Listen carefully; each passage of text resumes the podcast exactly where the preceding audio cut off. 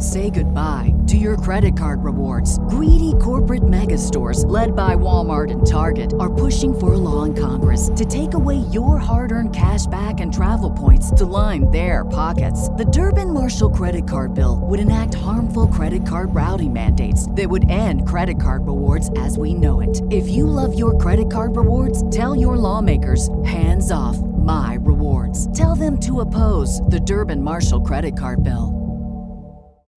When you need mealtime inspiration, it's worth shopping Kroger, where you'll find over 30,000 mouthwatering choices that excite your inner foodie. And no matter what tasty choice you make, you'll enjoy our everyday low prices, plus extra ways to save, like digital coupons worth over $600 each week. You can also save up to $1 off per gallon at the pump with fuel points. More savings and more inspiring flavors make shopping Kroger worth it every time. Kroger, fresh for everyone. Fuel restrictions apply.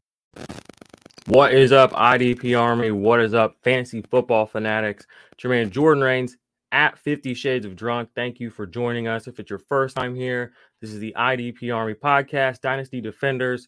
Um, today, we got a good show. We are going to be talking about the top 10 NFL draft prospects. We're going to try to cover each position, just give the top player at that position. Y'all know I'm not big into college football, not huge into the draft process. So I brought on a, a buddy who who does know the situation you know what I'm saying? He's going to give us the DL. So before I bring him in, though, make sure you are subscribed to both of our podcast feeds. If you are not, to one, make sure you do the other. The links and all that are in the descriptions of, of both. So, like I said, we're going to talk about the top 10 players coming into this NFL draft, you know, kind of at the top positions and how they may relate to your favorite team or how they may relate to your favorite dynasty team, you know, more importantly. So, we're gonna go ahead and bring him in. I got another Jordan, Jordan Vanek over here. How you doing, brother? I'm doing good. How about yourself? I'm good, man. It's always good to see another Jordan. You know, I've told you when we saw each other at Senior Bowl, you know, it's 23, it's that Jordan year. So you're the Jordan. We can't be stopped. You know, the energy today is hopefully infectious. But I'm mm-hmm. excited mm-hmm. to learn, you know, from you. You're somebody who watches football, you know, from a football perspective, but also from a fantasy perspective. And that's a unique value add, you know. So I'm really excited to have you on here to kind of talk through who you like in this class. And right before we came on, I mentioned too, I forgot you're a Panthers fan. So this draft is really intimate and close to your heart. So let's just go ahead and without further ado, dive in. You know, who is your top quarterback in this class? Um, or even before that, what's up? How you been? Tell us where to find your work and all that. You got any mock drafts out there? I have been holding one of my mock drafts. I'm going to be doing it on Thursday and release it. I'm only a one mock draft type of guy because I just don't like wasting time. And I feel like a lot of mock drafts from a few months ago are there. You can find all my work at the 33rd team. I will be uh, the head of DFS over there. So if you need DraftKings, FanDuel, so some of the showdown, any of that type of stuff, you'll see a lot of my content pop up there. I'll be breaking down receivers, doing some long shot receiver parlay or plays towards the actual season. But for now, I've just been cutting up these rookies and diving deep into them. But as far as my top quarterback, it's very tough this class. There's a lot of good ones. I think you can go in a few different directions, but based off of what I've heard from CJ Stroud and some of the, you know, S2 stuff and I'm not saying that's the end all be all. From a film perspective, he is the best thrower in this class. He can hit all three levels accurately. Um, but as far as my best quarterback, I think Anthony Richardson is the most talented quarterback in this class. He is a freak of nature. I think he has the highest ceiling. It's just a matter of whether he gets there or not. As far as my Panthers, I think it's fine to take Bryce Young. I like everything he does on the football field. Obviously, his height is a concern, but he doesn't throw the ball short. So, like, there's a stat that I remember a few years ago. Joe Flacco and Brock Osweiler had the most batted balls of any quarterback. They're six six. They're big guys. They shouldn't be getting their passes batted at the line of scrimmage. It's because the way their arm motion works. If you watch Bryce Young, his arm really like his uh, launch angle is much higher. So I'm not really concerned about his height. I think he's going to be fine. I think he is the safest prospect in this class because out of the top three, he can diagnose coverages a lot better than them. I saw him make a lot more checks at the line of scrimmage, put guys in position to win. It's you can't really go wrong with a top pick. I think it's Bryce Young from what Vegas has said, so I'm rocking with my guy Bryce Young. So you like Bryce Young? That was that who you would like them to take? I would, based on what we gave up, I hope it's Bryce Young. I know Anthony Richardson, I said, is the best prospect, but being the best prospect doesn't necessarily mean you're going to be the best pro. And I'm afraid of the assets we gave up to take a risk like Anthony Richardson in this draft. No, that, that makes sense. You're, you know, I, I kind of agree with you.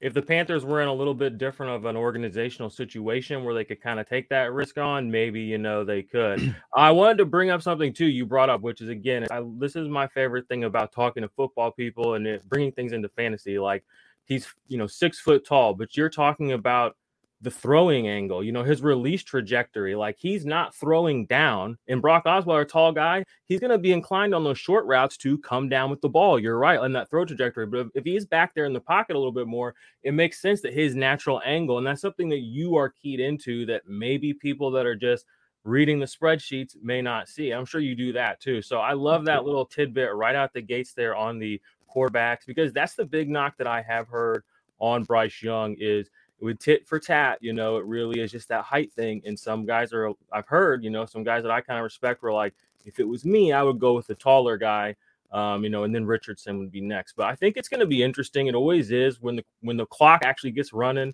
We're always kind of a little bit shocked or you know freaked out. You know, you never really know what's going to happen, and there's a lot of turmoil in the league right now, especially at the quarterback position. So I'm excited. Hopefully, you guys, whoever you pick, you know, for the Panthers, it ends up being the right guy. Uh, because they have, you know, they've been they've been in a weird situation for a while. Unfortunately, it's been a while since that Cam Newton MVP season, and there hasn't really been much to be excited about since then. So, um, well, see what happens there. So let's go ahead and move on to the next position. Let's go wide receiver. Is is Jaxon Smith-Njigba your top receiver in this class? So coming into it, before the combine numbers started to come in, and you know, I got to see that Jordan Addison weight and it shied me away from having him as my lock step one and seeing JSN's athleticism on the three cone and 40 yard dash, not necessarily being the absolute swing. I felt like they were in the same tier for me, but with what JSN did, it's it's him at the number one position because he is simply the most ready day one prospect. He's going to come in and essentially I think he's going to be a Amon-Ra St. Brown. He has the ceiling to get to the Cooper Kupp type of player where he's going to be a slot and he can also play out wide, but I want him in the slot. He dominates in the slot. And from my film like breakdowns and stuff, intellectually he's the smartest route runner in this class. What I mean by that is when he's running his routes, he knows how far to take his route up the field. He knows what coverage is coming his way and where to find the soft spot. There are multiple plays as a true or a freshman at Ohio State with Garrett Wilson and Chris Olave where a team would be in a specific coverage and you see JSN know exactly how far to get on a crossing route and just be a behind those linebackers in between those safeties and it created a lot of throwing lanes which is why he's so successful I'm not really concerned about that Rose Bowl, or I mean, too hyped about the Rose Bowl game where he went for, I believe, like 300 yards. Utah had a running back playing corner in that game, and Ohio State just kept abusing his side of the field. So, it, overall, like JSN, I think day one is an immediate impact, and I think he's going to be a great pro immediately and possibly be another rookie receiver that ends up being a wide receiver one, depending on his landing spot. Ooh, that would be nice. That would be nice. Okay, so I have a couple of questions there, but first, what what about landing spots? What do you what are you projecting, and what do you like?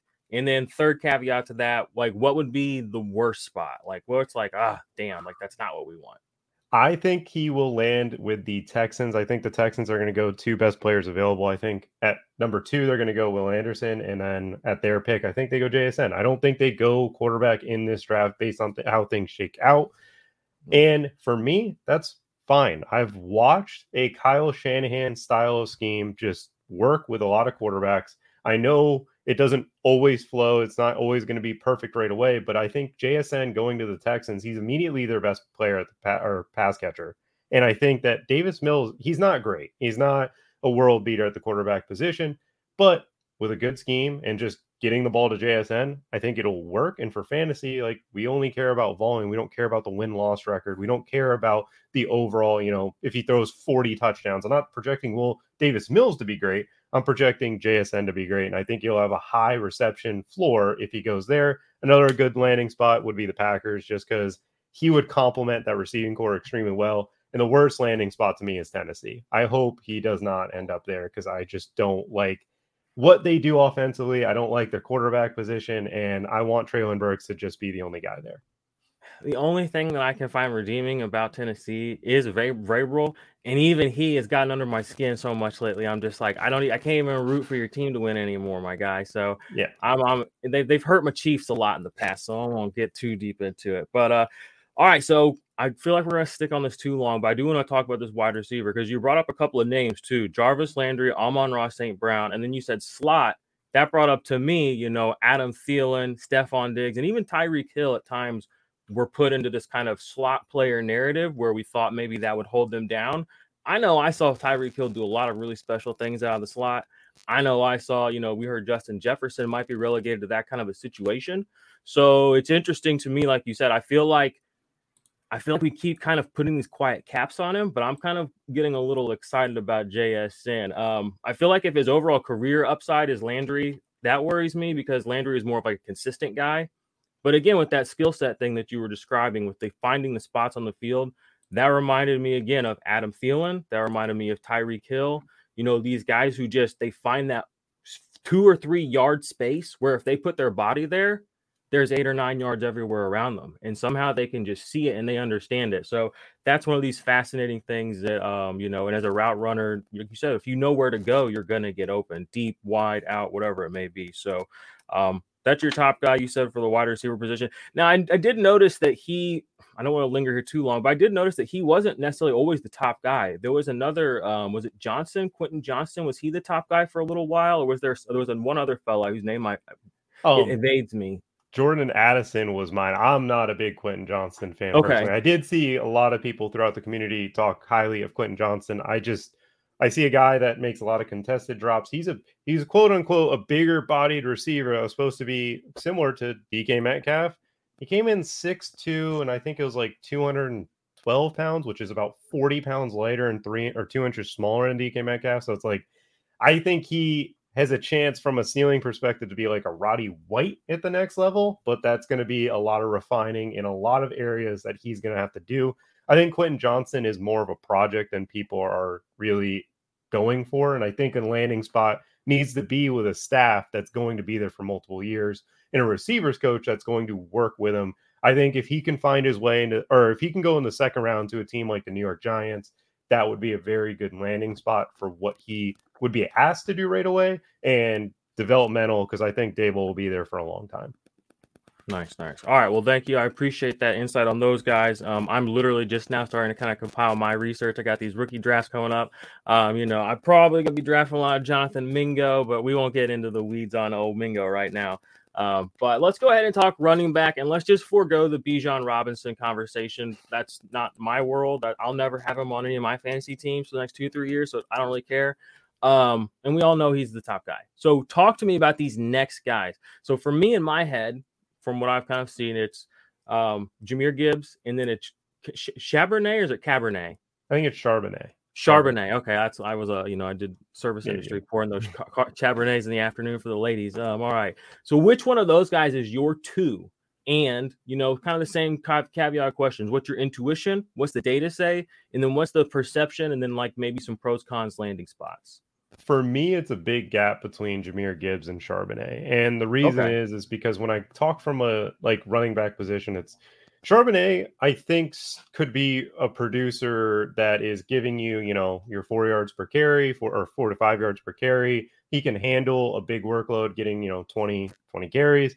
I think he's very good in between the tackles from just a he like he can get it done, but I don't think he's special. I think he's a guy that I wouldn't be willing to spend, um, I guess, high of day two capital on him. I think he'll be a late day two pick to a team that just, you know, like if the Bengals were in, don't take a running back in day one, going him in day two, where if they let go Joe Mixon, he's a guy that's going to understand where to go. He's going to give you four yards. He's not going to give you many games where he goes for, you know, 100 yards rushing, but he's going to be competent enough. He's going to be very good in between the tackles. He's not going to create negative rushing plays, but the reason why I have Jahmyr Gibbs so much higher than him is because Jahmyr Gibbs is special.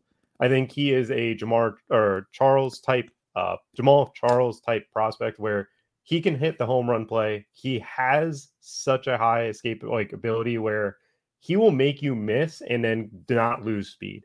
I think a spot for him that's been a lot of rumblings is the Miami Dolphins. If they can move up in the second round to get him, I would love that landing spot because I know what type of scheme McDaniel's or McDaniel wants to get done. And then with Tyreek Hill, Jaylen Waddle, and Jahmyr Gibbs. That would be the fastest team I think. Chosen one, watched. Robbie Anderson. You forgot chosen, chosen. one, Robbie Anderson.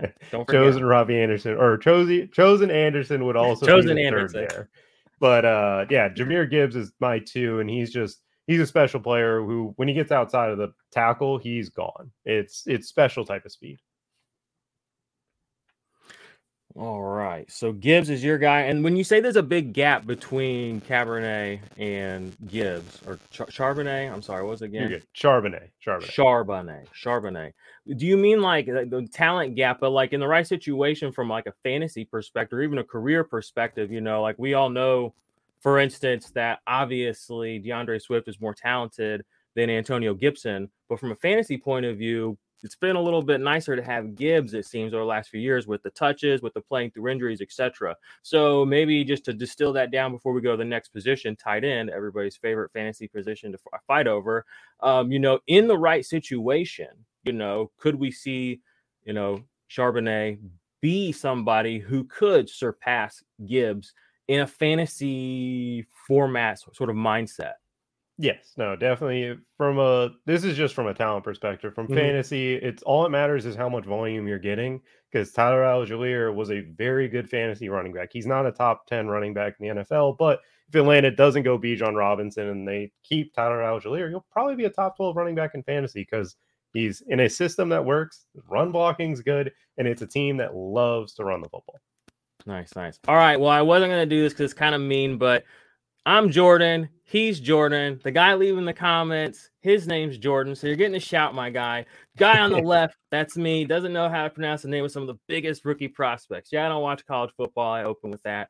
Uh, I'm not ashamed. You know, if he wins me some leagues, that's fine. I'll learn to know his name then. Maybe I'll have his jersey here for too long if he does does it right. But had to give another Jordan a shout out because it's just the right thing to do. 23, you're the Jordan, um, showing some love. All right, talk to me about these tight ends because I've seen a lot of the RAS score and then the fantasy. You know, you you know the tight end conversation in fantasy. We're all trying to we're all trying to distill that perfect whatever it is. Nobody's figured it out yet. We we know so everybody's a mad scientist. Um, mm-hmm. talk to me about these guys. There's the the Michael M- Mayer. Yep, I know the Michael guy Mayer. that. Yep, from Notre Dame, right? Yep. Then there's Luke Musgrave. He was a senior and he was at the Senior Bowl, correct? Yep. And then who's the other really big name? Is there Dalton a third? Kincaid? Yeah. That's it. Dalton Kincaid. So kind of talk me through this position. Who's your top guy? And then same thing, intuition, data, perspective.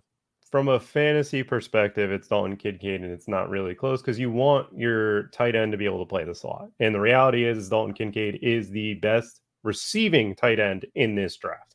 Michael Mayer is a very safe prospect. He can get it done blocking. He can get you your, you know, he can be an open target in the open field. He knows kind of where to sit in some soft zones. Um, I'm not a fan of Luke Musgrave because of just he had plenty of injuries throughout his college days, and he's still a raw prospect where it's not so much of you know easy he can plug and play right away. I'm not really into him, but I think Kincaid from a fantasy perspective, like he's the first tight end. Um, well, Kyle Pitts was a unicorn of a prospect, but Kincaid as a receiver, I think he's going to work. I think he's going to be totally fine at the receiving position.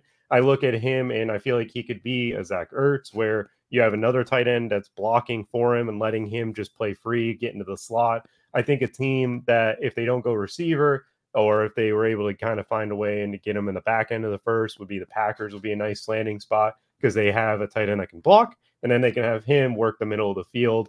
Um, again, this tight end class is probably the best top to bottom that we've seen in a very long time.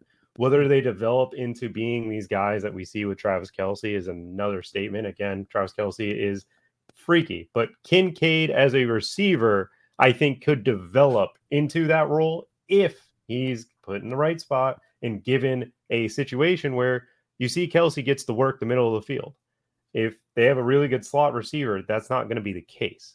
Like he's going to have some battles early on, but towards the end, like, you know, once we get year three, year four, I think he could develop into a guy that can handle 100 targets, be able to get some real tight end production at the fa- or fantasy.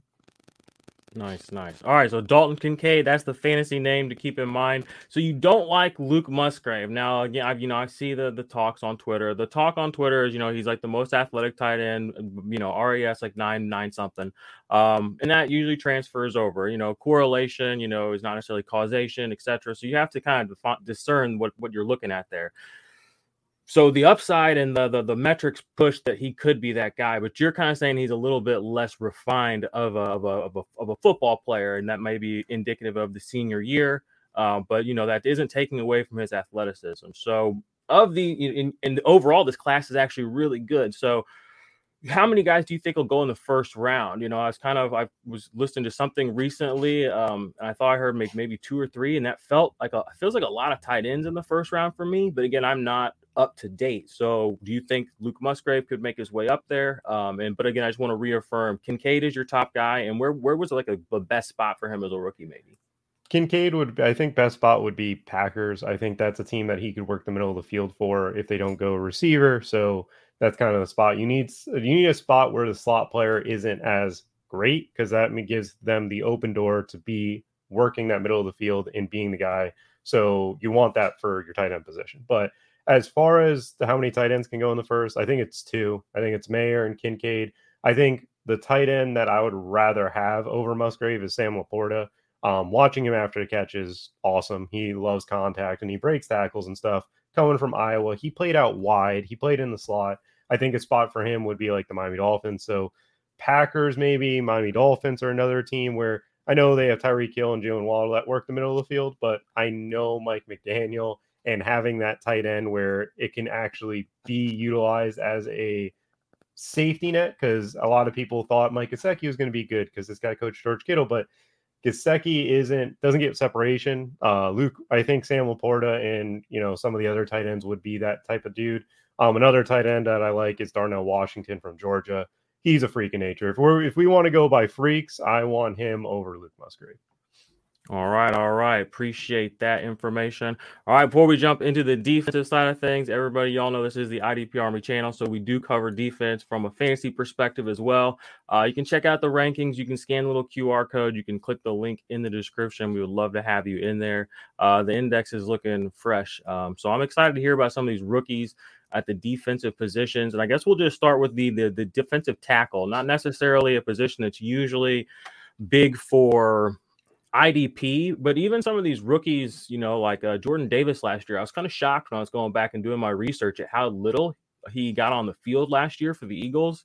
You know, so I was just a little bit curious about, you know, that kind of he was that top end guy, didn't really play a lot. Now, granted, Eagles have like the most dope defensive line of all time. So it's like hard to put everybody out there. When you're a rookie, you're gonna, you know, obviously be sitting behind some of these guys that are out there. Um, you know, Javon Hargrave, for instance, and who else is out there? Um, Brandon Graham, and then you have the guys off the edge. So that was a little bit, but but even guys like Derrick Brown going back a couple years, we're not seeing pan out for a big kind of like fantasy uh, situations. But then you have guys like Quinnen Williams, you know, who's a little bit more of an aggressive pass rushing type interior guy. What are we getting with? And I'm assuming I'm just going to go ahead and assume that Jalen Carter is your top defensive tackle. What kind of player are we going to be getting, or what kind of player will whoever drafts Jalen Carter be getting? I think it's more of a Javon Hargrave type of uh, player where they're going to be able to get interior pressure. Um, I think Jalen Carter is, well, I thought Jalen Carter was the best player on Georgia's defense last year. And that was a defense that had the number one overall pick, had Jordan Davis going the first, had Nakobe Dean, had so many players go in the NFL right away. But I think Jalen Carter was a player that when he gets on the field, it's it's scary. I, I think that getting Jalen Carter into a spot where Seattle. Seattle would be a very good fit. They're, I think, moved over to a three-four type of scheme now. Um, getting him in that defense, like hybrid D tackle defensive end role. They got Dre'Mont Jones to play. On the other side, like I think that would be a really good landing spot. Getting him to the Lions with Aidan Hutchinson would be phenomenal, just because having those two talented players on the defense line is going to wreak havoc in that division, especially when you know the Vikings are just getting allowing their quarterback to just get hit repeatedly. So That's Cousins' the, whole career. That's yeah. Cousins' whole career. It's amazing that he hasn't missed. I mean, he's almost never missed a game. I don't think he's ever missed a game. It's insane. Yeah, he um, just continues to get hit. It's yeah, scary. and he and he ain't built different. Like Kirk Cousins ain't yeah. built different. He just knows how to fall. It seems he knows how to get tackled and just like lay down, like get cradled. He been get. He's like Steve Rogers. Like I could do this all day. Like he just he knows he's gonna get hit. He just like this is what it is. Yeah, but yeah, no. Jalen Carter, I think, is the best interior defense lineman that we've had in a little bit, and I think, I mean, the off the field issues is another thing. I don't speak on players like that because I don't know him personally. I have no idea what he's like. All I know is as a football player, he if there wasn't off the field issues there's a real chance the Bears stay at one and draft him because of that how good he is at being a defense tackle, wreaking havoc interiorly. Wow, nice. Well, that's good to know. Sounds like he's going to be an aggressive guy. Definitely somebody that's going to push pressure to the outside, get some free cleanup sacks. Hopefully, he gets on the field quite a bit. Um, and who was the team you said you wanted him to go to there? Uh, the, I think the, the Lions. Lions. Lions would be great with Aidan Hutchinson. I love that. I love what the Lions are doing. The Lions are, I mean, they're kind of everybody's like they're my Lions now, but that's kind of been like the joke for a while. But it's like, yeah. I mean, if you don't like the Lions, I got questions for you. Like, what's wrong with you? Like, why don't you like the Lions? Like, they have only fun guys on their team, period. Like, if you mm-hmm. can't root for these guys, something's wrong with you. Um, so and putting Jalen Carter on that team, you know, and again, getting a you know kind of a gift, you know, maybe drop because of these off-field issues. And just to speak to that, you know, to to not speak to it, everyone who watches this knows life. Sometimes you just things happen. You're just in a place and a thing happens, and it's just like, oh my gosh, you know, I mean, like that's life.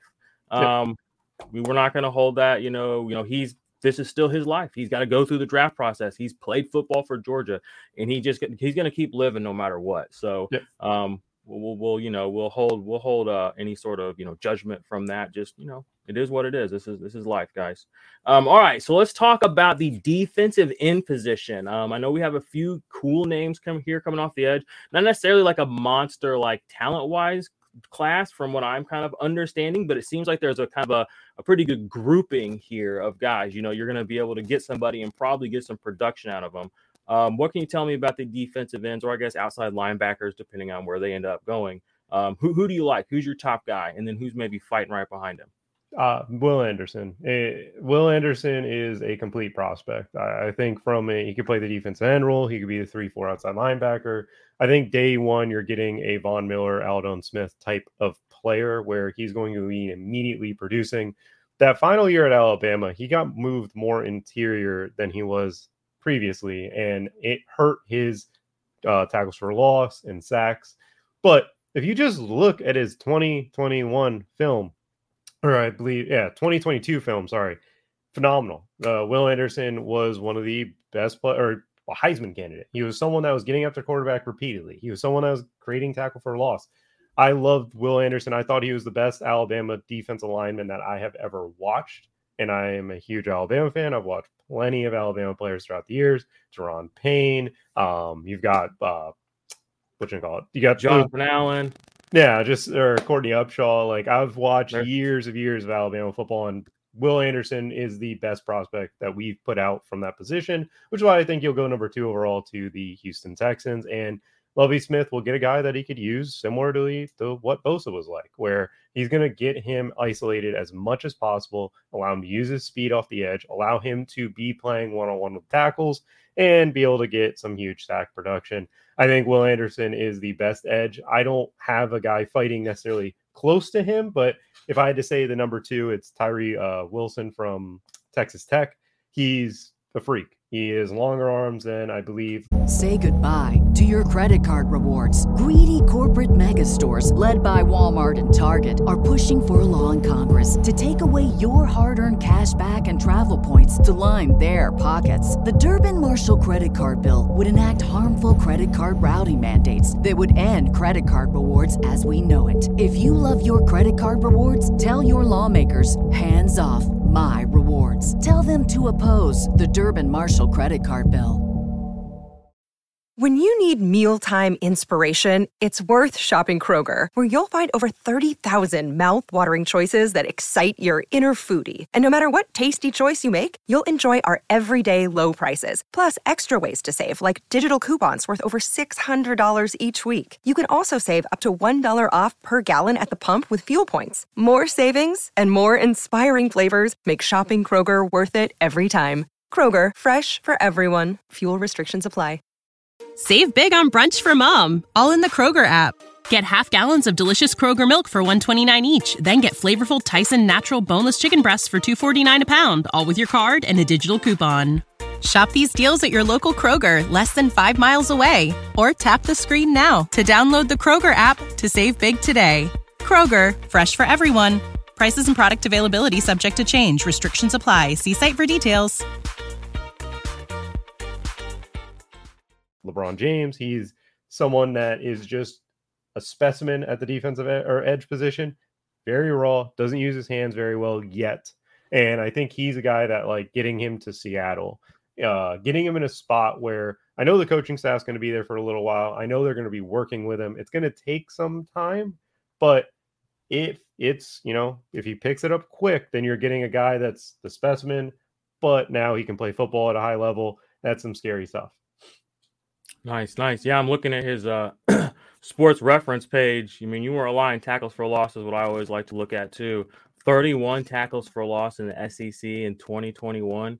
I mean, that's that's that's not that's not human y'all. Yep. That's not normal stuff. Um, no. you know, for people that don't look at tackle for loss numbers. And then this year he comes back, has 17. I mean, I saw 17 first, and I was like, damn, that's a lot. And then I look up the year before, I was like, oh, I almost fell on my chair over here. So, like you said, he is a disruptor. He is making plays behind the line of scrimmage. Um, you know, using his hands. He, he, the thing is, the great thing is, you know, these guys are still prospects. Their books are still being written. He's like you said, a good coach is going to get their hands on him, and he's going to get those hands. He's going to add that to his repertoire. You know, three pass deflections a couple years ago too, one this year. I love guys that are defensive ends that are willing to throw their arms up. You know, bat those passes down. Hopefully, somebody around them snatches it out of the sky. If nothing else, I mean, it's almost as good as a tackle for loss. They're not going forward at all. So I, I like to see things like that.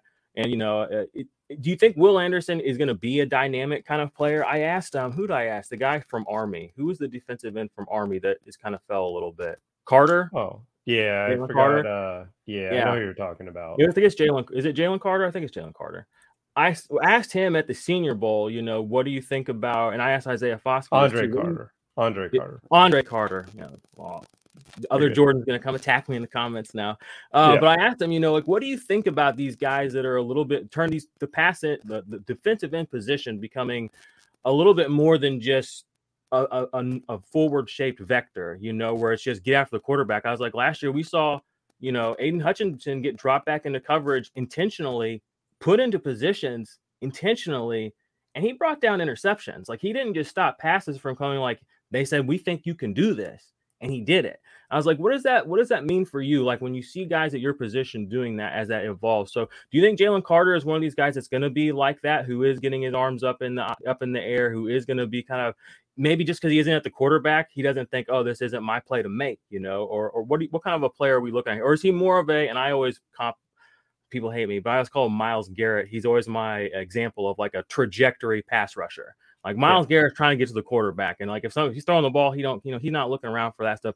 Usually, he's gotten a little better at it lately. Joey Bosa is another guy doesn't really bat a lot of passes, but do we see Jalen Carter being a, a, super disruptive player in a lot of assets and areas, or is he going to be somebody that's maybe just going back there and just getting to the QB? Oh, uh, sorry, you mean Will Anderson, correct? Will Anderson, yes, yeah, yes, yes you're good. You're good. Uh, Will Anderson, yes, he can drop into coverage. He did that uh, at Alabama. Um, he wouldn't do it frequently because obviously you want him rushing the edge, but he is an athletic specimen to be able to do that.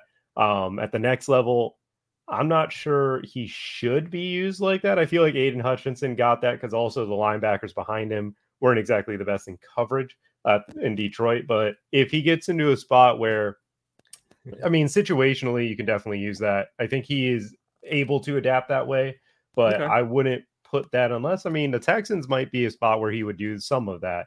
Um, but I also think Lovie Smith might just put him in the Bosa role and be like, "Hey, you're coming after the passer." That's totally fine. And it's just something, you know, as an IDP person, it's like I look at defensive players a lot, and there's not a lot of guys I can really bounce ideas like this off of. So you'll see these guys, and I, you know, we have production profiles in the index, and so I'll see a guy whose production profile, you know, year over year over year, you know, he might have like somebody, he might have like in six years, he might have two forced fumbles. So I'm like, okay, yeah. like this guy, even though he's played six thousand snaps, he's really not attacking it. Then you might find somebody or somebody that's like that that only has like an interception. Well, then you'll go to another guy like a Logan Wilson dude has like five or six or seven interceptions. You know what I mean? It's just like every, and he only has like five or six or seven pass deflections. So every mm-hmm. time he gets around the ball, he's actually really sort of intensely making these plays. I start to notice these things. So it's kind of why I brought it up because um, I just wanted to kind of get your idea on what kind of pass rusher we're going to get out of Anderson. But like you said, I think it all has a lot of it has to do with coaching and situations too. You know, if a coach thinks a guy can do that and he's like, maybe we're going to trick somebody into this.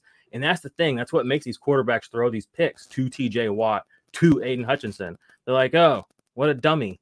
This will be easy. And it's just like, nah, like you, you took the bait, you know what I'm saying? Hook, line, and sinker. So, uh, Will Anderson, your favorite edge prospect in this class. Um, spent a little time there. Let's go ahead and move to the linebacker position. This is usually the spot IDP people make their, their hay in, you know, and this is another position that I love looking at production profiles. You know, are we getting a guy like Tremaine Edmunds? you know, who's going to make all of his signed plays, but not really blow up many games? Or are we going to get a guy like Roquan Smith, who's to, you know, send people to the hospital and have like four tackles for loss in a game? Like, what, so who are we looking at in this class as our top guy? Uh, and who, who do you like? And what, what are your thoughts on him? So this one is one that I bounced the idea off of somebody else. This is also something that I this is a position I haven't looked intently on as a Panthers fan and also just not my forte, but basically the guy that you want to know is Jack Campbell from Iowa. And I do remember watching Iowa in general and them making plays all over the place, and him in particular making a ton of plays. He's a guy that can get over 100 tackles. He's someone that he's not athletically gifted to be an elite prospect. I think he's going to be a day two type of guy, but we're seeing linebackers get asked to drop back in coverage. We're seeing them being asked to play a lot of that Tampa 2 that we saw from Lovie Smith early in the early 2000s. That gave Mike Martz a little bit of trouble. And Jack Campbell can do that. He can drop in coverage. He's very instinctual. The Iowa defense has a lot of guys from this in particular class that will be making an impact. And I think he is going to be one of them. Um, the, the linebacker position, I don't think has an elite prospect. Uh, I don't think there's a single guy that should be going in the first round from that position, but I think we see a lot of day two guys, and this is a guy that hopefully he finds his way to Buffalo. Honestly, I mean they lost Tremaine Edmunds, and they need someone that can do these types of things. And he's a you know high machine at tackling. He's had over 100 tackles back to back seasons. He's you know used to that gritty football in the Big Ten, and I think he's just going to be an immediate impact player, but just not an elite linebacker. No, and I think you you nailed it on the head. You know, with this this class overall, that the taste in the mouth. And this isn't knock the linebackers, but it's just we saw the free agency period. It was like linebacker centric. I mean, there was so many. I don't know if you guys, you know, I, but we're keyed in. You know, as IDP people, we saw so many guys jumping teams. You know, all through the sort of that that spot there, and we saw the prices of linebackers vary a lot. You know, T.J. Edwards gets this much. Um, you know, Tremaine Edmunds gets that much. You know, so and so moves here. Saw a lot of cheap deals, a lot of replaceable linebacker play kind of being moved around. Cole Holcomb, my guy for my Steelers. You want to talk about some shitty ass linebacker play? Steelers got a lot of things going for them, but linebackers ain't one. It hasn't been for a minute, um, most unfortunately.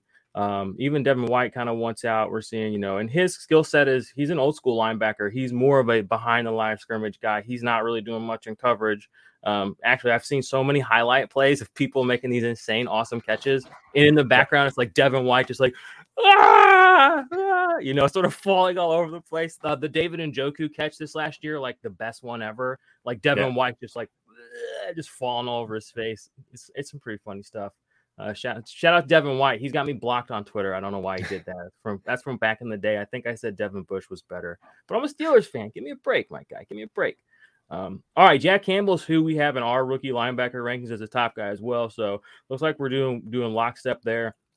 Let's talk about the the defensive back position. Who's your top corner? Who's your top safety?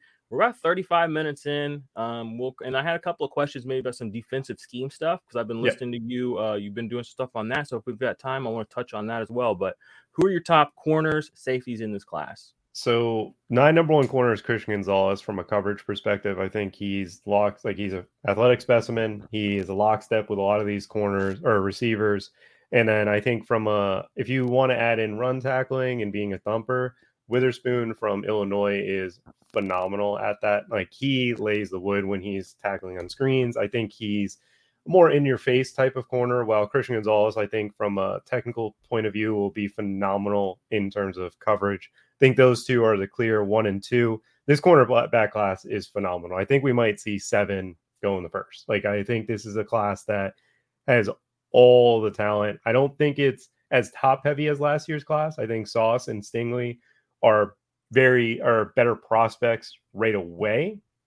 But I think after Sauce and Stingley, I think this class has seven, eight of the next best guys. And that class had Tariq Woolen. That class had some of the better corners that were late in the draft. So Gonzalez and Witherspoon are my top two, and then for safeties, it's clearly uh, Brian Branch from Alabama. Um, obviously, maybe a little biased with the Alabama side of things, but Brian Branch does it all. He can play the slot, he can play uh, quarters, he can play halves, he can play just single high and be the only guy back there. I think the landing spot that I keep penciling him in and I keep seeing is the Jaguars, and I would love that landing spot. They need help on that back end, and he is a phenomenal player that will be an immediate impact he's not quite Tyrann Mathieu, but I think you can move him around like that chess piece where he can do a lot of things from a uh, coming down into the box, being outside the box, playing a slot, playing out wide. He's a multi-dimensional safety. Nice, nice branch. And, you know, coming back to my Steelers, Minkah Fitzpatrick, Alabama safety. Um, then they put out Landon Collins as well. And there's at least one other pretty good safety. I can't remember his name that's come out last few years. So, oh, Branch, is he going to be more in the mold of, you think, a Minkah, or is he going to be more in the mold of a Landon? I think he'd be more in the mold of Minkah, where he can play multiple positions. I, I think he's going to be immediately used that way, and he should be. I, I think a team will get a, a safety position is kind of hard to be well, it doesn't get drafted. It's not a premium position anymore. But I think he gets drafted in the same range that Kyle Hamilton was drafted. And I think he makes more of an impact right away than Hamilton made in his time in Baltimore. Really? So you think he's still probably going to be a first round guy? Yeah, I think he'll be. Two years ago, we didn't have a first round safety. I think it was Jevon Holland went at the top of the second. And then yep. last year, we had Kyle Hamilton, but then it was like pretty quiet until the second round, I think. Um, Hamilton went pretty high too, wasn't he? Like seventh or eighth overall or something, or was sixteen? No, he was in the later because they went um Linderbaum and they got Hamilton. They got both of those in the first round in the like the teens. I think that's where we'll see Brian Branch. Like the Jaguars are a really easy spot to put him. I think the Vikings would be into him if they decide to change their approach on Harrison Smith. Um, I also think that you have the Giants or another team that needs secondary help, and he would be a very good player to add in that defense and the way they play things.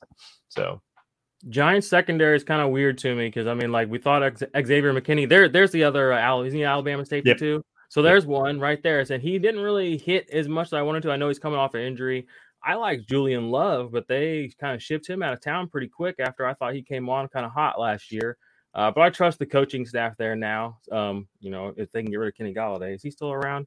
Uh, but uh, yeah, safety position. Just to kind of touch on that, if anybody, you know, IDP, you know, shifting out of this year, go look for Kyle Hamilton because Chuck Clark is gone, DeShon Elliott is gone. I don't really know what's up with PJ Williams. We know they don't like to play their like their rookies a lot necessarily. That's kind of just a franchise thing, a team thing, organization thing. So Kyle Hamilton doesn't have a lot on paper from last year. He did get a lot of love from PFF, etc. But as far as like fantasy wise, um, you can probably sneak him off somebody's team pretty cheap still right now. So, so, uh, so Brian Branch, your top safety, and then you have Christian Gonzalez, and then Devon Witherspoon. Those are your top two corners. Yep.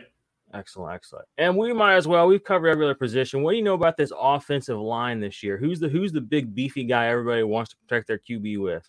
I've seen a lot of Paris Johnson love. Um, I think it's going to be between Paris Johnson, the Northwestern guy. I can't. It's his name slipping off the top of my head, and then Broderick Jones as the top three tackles drafted. But the draft, the tackle that I'm in love with is Darnar or Darnell Wright. You can go back to the Tennessee Alabama game if you want to see him matched up with Will Anderson. There are a few times where he went one on one with him and shut him down, and I didn't see that much throughout Will Anderson's career. But in that particular game, he was phenomenal. Uh, I think he's going to be the tackle that ends up being the best right away for this class. And I think he gets, you know, probably plugged in at right tackle, which is probably going to be why people don't want him. Uh, they want the left tackle, the Paris Johnson, the bigger guys, but similar to what Tristan Wirfs experience, where he wasn't the first tackle taken in his class, but he was clearly the best tackle when we look back towards it. Darnell mm-hmm. Wright would be my guy from Tennessee.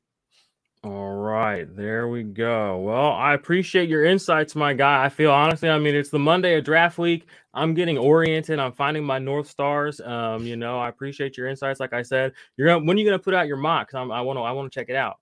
Probably Thursday. Thursday morning is when I'll be be getting it done. It's the day of the draft. I'll wake up and I'll have all the information that I could possibly need, and I'll go get every pick wrong. And outside, probably the first. I think this is the first year where the second pick is the hardest pick to predict and it's it's fun. I like it. It's it's fun. It the, the it's one of those things where you really start to understand like the narratives do play a big role in everything, you know, because the information, the data, the data hasn't really changed since the combine, you know, but no. you hear rumblings, you hear whispering, and you start to see, you know, solidifying opinions. You know, you find this information and the information's out there, but maybe not everybody's seen it. So that's kind of where this is, is we're all organizing our information, we're sharing our information with each other, kind of learning from each other and all that. So we have a few more minutes. Again, I appreciate you taking the time. So I wanted to pull up a few kind of just random draft ish type questions now. Um, well, actually, before that, I actually, since I have you here, I want to talk about some defensive scheme stuff. So I know you and um, Hilo, right? Hilo, Hilo. I thought Hilo, I was Hilo. Too, Man, I'm Hilo. so bad pronunciations. Jeez Louise. Um, talk to me a little bit about defensive schemes, and, and, that's kind of a broad thing, right? So I wrote down Tampa two here, and I question I put a question mark and a circle that. So tell me a little bit about uh, Tampa two, and like what does that really mean, and how does that affect the players that are in it, and what kind of players uh, succeed in that, um, and what kind of teams are running this right now? So in the NFL today, there's a lot of two high, and what that means is two safeties back and the way your safeties defend, you can go either um, in too high, you can have cover two, which cuts the field where your safeties are getting the deep portions of the field um, in half because it's cover two, two safeties back.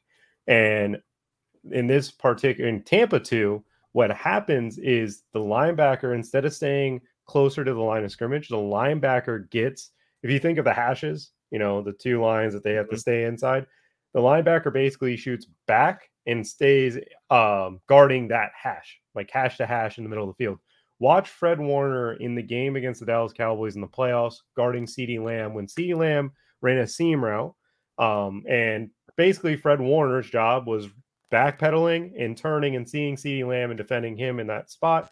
That is what Tampa 2 looks like on paper. Um, the NFL is going to a lot of too high stuff, a lot of stuff where you're mixing and matching your safeties after the ball is snapped. So it's it's called quarters, uh, cover four, which mm-hmm. cuts the deep portion of the field into fours. You can thank Patrick Mahomes and Josh Allen for making that very popular, just because of their arm talent and what they were doing to teams. Because prior to them, teams would play a lot of cover one. Cover one is just having one safety back, usually man across the board. And when you have Tyreek Hill and Travis Kelce, and you're playing cover one, good luck because that led to a lot of deep touchdowns. Um, the most popular coverage in the last five years has been cover three because of the Legion of Boom. And cover three is where your corners basically they're responsible for the deep third. You have one safety staying back, and then one of your safeties drops into the box and plays like a linebacker hybrid type of role. That is a coverage that teams have figured out. You want to get basically deep crossing routes a lot. You see that the NFL is an ever evolving game where Legion of Boom happened but then all of a sudden you can't be as handsy with your corner. So it makes that coverage necessarily more difficult to play. And then as a result, teams are like, okay, well, now we know where to throw. We know where to hit some of our guys. And you see the Miami Dolphins with Tyreek Hill and Jaylen Waddle just abuse cover three. Um, so teams went to quarters against them. And even then, Mike McDaniel found a counter for it because there's a counter to every single coverage. But in general, the primary schemes that we're seeing is cover four. Um, we're seeing a lot more too high. And the reality is, is that's why the yards per carry for running backs is higher because teams are playing lighter boxes and passing rates are extremely high. So the NFL is ever evolving. A team like Atlanta is going to be a problem for teams. It's going to get teams out of their norm. And why, like the 49ers, if you watch back, the Falcons dominated the 49ers. that doesn't make any sense when you think of how good 49ers are, but they dominated the 49ers because the 49ers weren't used to a smash mouth team just running the ball. They're trying to defend teams from throwing the ball and using their pass rushers. So that's kind of uh, the gist to sum it all up and make it a little bit more digestible. Wow, wow, I appreciate that. And you know, you even as somebody who doesn't understand necessarily and isn't able to digest that from what I'm seeing, I in my head can see certain teams. I'm like, okay, like like you said, the 49ers are a great example. And then I go back to the players. Like you have to have certain players to run certain schemes effectively. Like you can't do what Fred Warner does with a certain type of like Jerome Baker. You put Jerome Baker, I mean, like like you said, Miami, and I was like, you know, like there's the thing. It's like everybody's not the same, you know, even if they have the same size, weight, blah, blah. It's like some guys just can do things a little differently. So it's about matching these guys up in systems like that. Um, and that can affect their fantasy output. That can affect, you know, again, like Tremaine Edmunds, where I kind of dogged him earlier, but it's like he was not a bad linebacker. He's a great linebacker. He plays, you know, basically every down that you want him to. But he's part of that defense where, you know, it wasn't necessarily about making those disruptive monster plays, not necessarily rushing the passer as much, but when he is, he's effective. You know, it's much more just about being where you need to be and getting the ball back in the hands of your offense. And again, it's just based on the guys around you. Um, so yeah, I, I really really love that breakdown. Like you said, you don't see that one, you know, one high safety much anymore. You know, you really kind of have to quadrant out the field. Um, and again, it's based on who you're playing to at quarterback. As some of these guys just aren't, aren't, aren't so hot these days. Um, yeah. What other question? I have a couple of more questions for you. Um, so, what kind of big defense? What kind of big defensive shifts did we see this year on teams? So, like, let me say it a different way. What teams this year's defenses are going to be majorly different how they operate than last year. The Miami Dolphins are the prime example of this. Um, you go from Boyer slash Flores style of play where coming downhill, we're blitzing, we're blitzing, we're playing cover zero. We are going to put our corners in very bad positions and try to win off of it. To Vic Fangio, who doesn't blitz, he wants to get his pressure by rushing four. He wants to allow his safeties eh, to have help or corners to have help and to be able to mix and match his coverages. He's also talked about creating a coverage that doesn't exist currently. I'm excited to see it. I don't know what that necessarily means quite yet because I have no idea where you can go. But he spent a year away from football and has been in the lab just watching and learning certain things. Vic Fangio is one of the pioneers of just being a great defensive coordinator, and I'm excited to see Jalen Ramsey, Xavier Howard, and what he can do because I I think it's going to be a hybrid version of what we see from cover three, and I think he's going to be mixing and matching, like throwing Jalen Ramsey in the slot, throwing Xavier in the slot, keeping them in weird positions where the middle of the field is where everybody's going in the NFL. So you got to find a way to take it away. So I think that's going to be his goal of whatever coverage he's running. So it's that's interesting. Another team, uh, the Vikings. Last year they were arguably the worst defense in the NFL. Um, it was painful to watch how they defended receivers. They're not going to defend like that. They're going to blitz a ton. They're going to play man. Danielle Hunter won't be dropping back into coverage. He's going to be coming off the edge.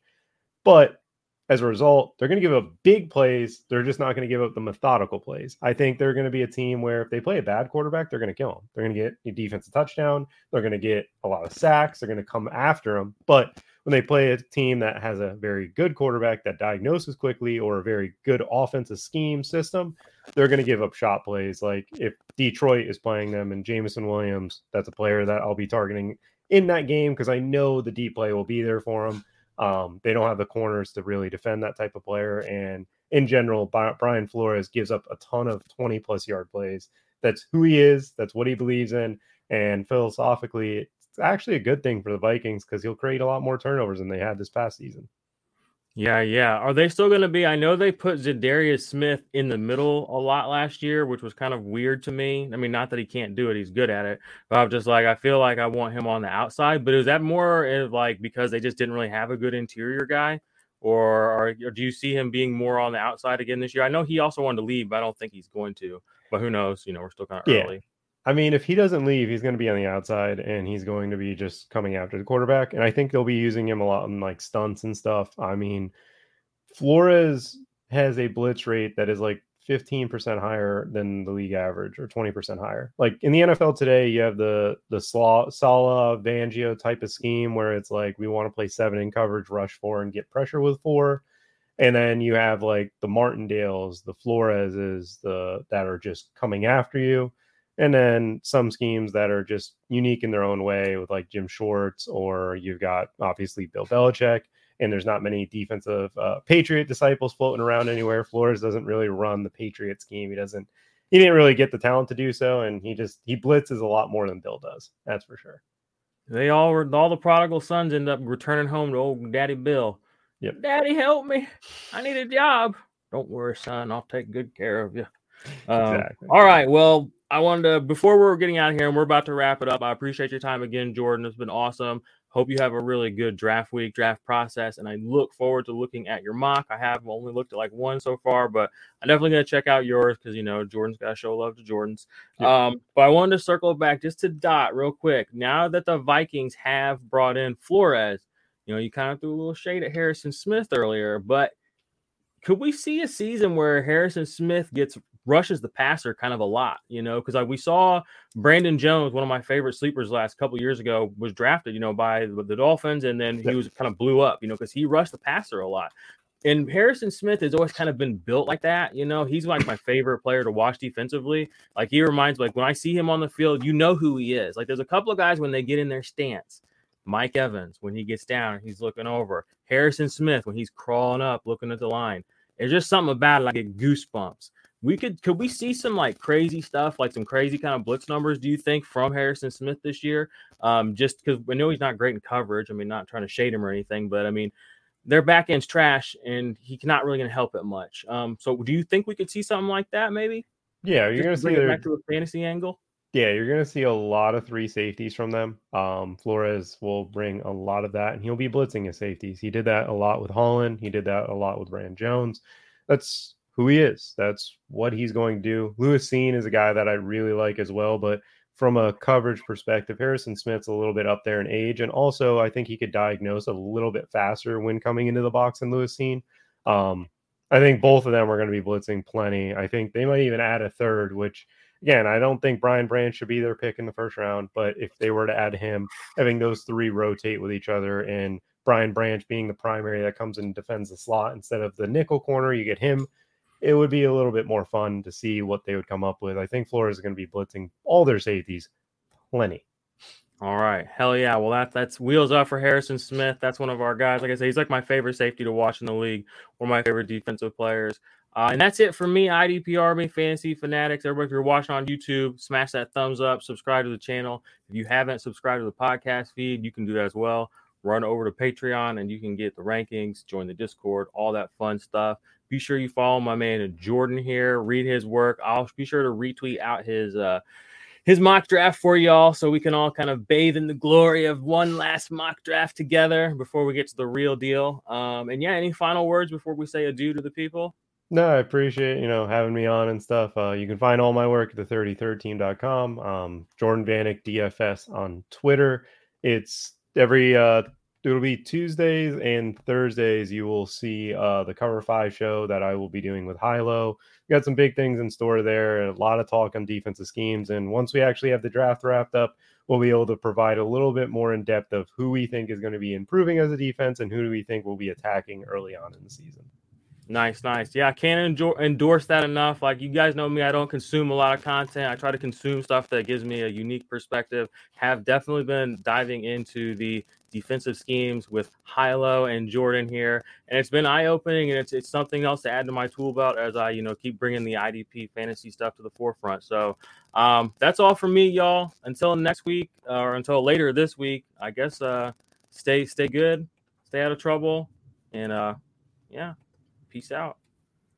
Say goodbye to your credit card rewards. Greedy corporate mega stores, led by Walmart and Target, are pushing for a law in Congress to take away your hard earned cash back and travel points to line their pockets. The Durbin Marshall credit card bill would enact harmful credit card routing mandates that would end credit card rewards as we know it. If you love your credit card rewards, tell your lawmakers hands off my rewards. Tell them to oppose the Durbin Marshall credit card bill.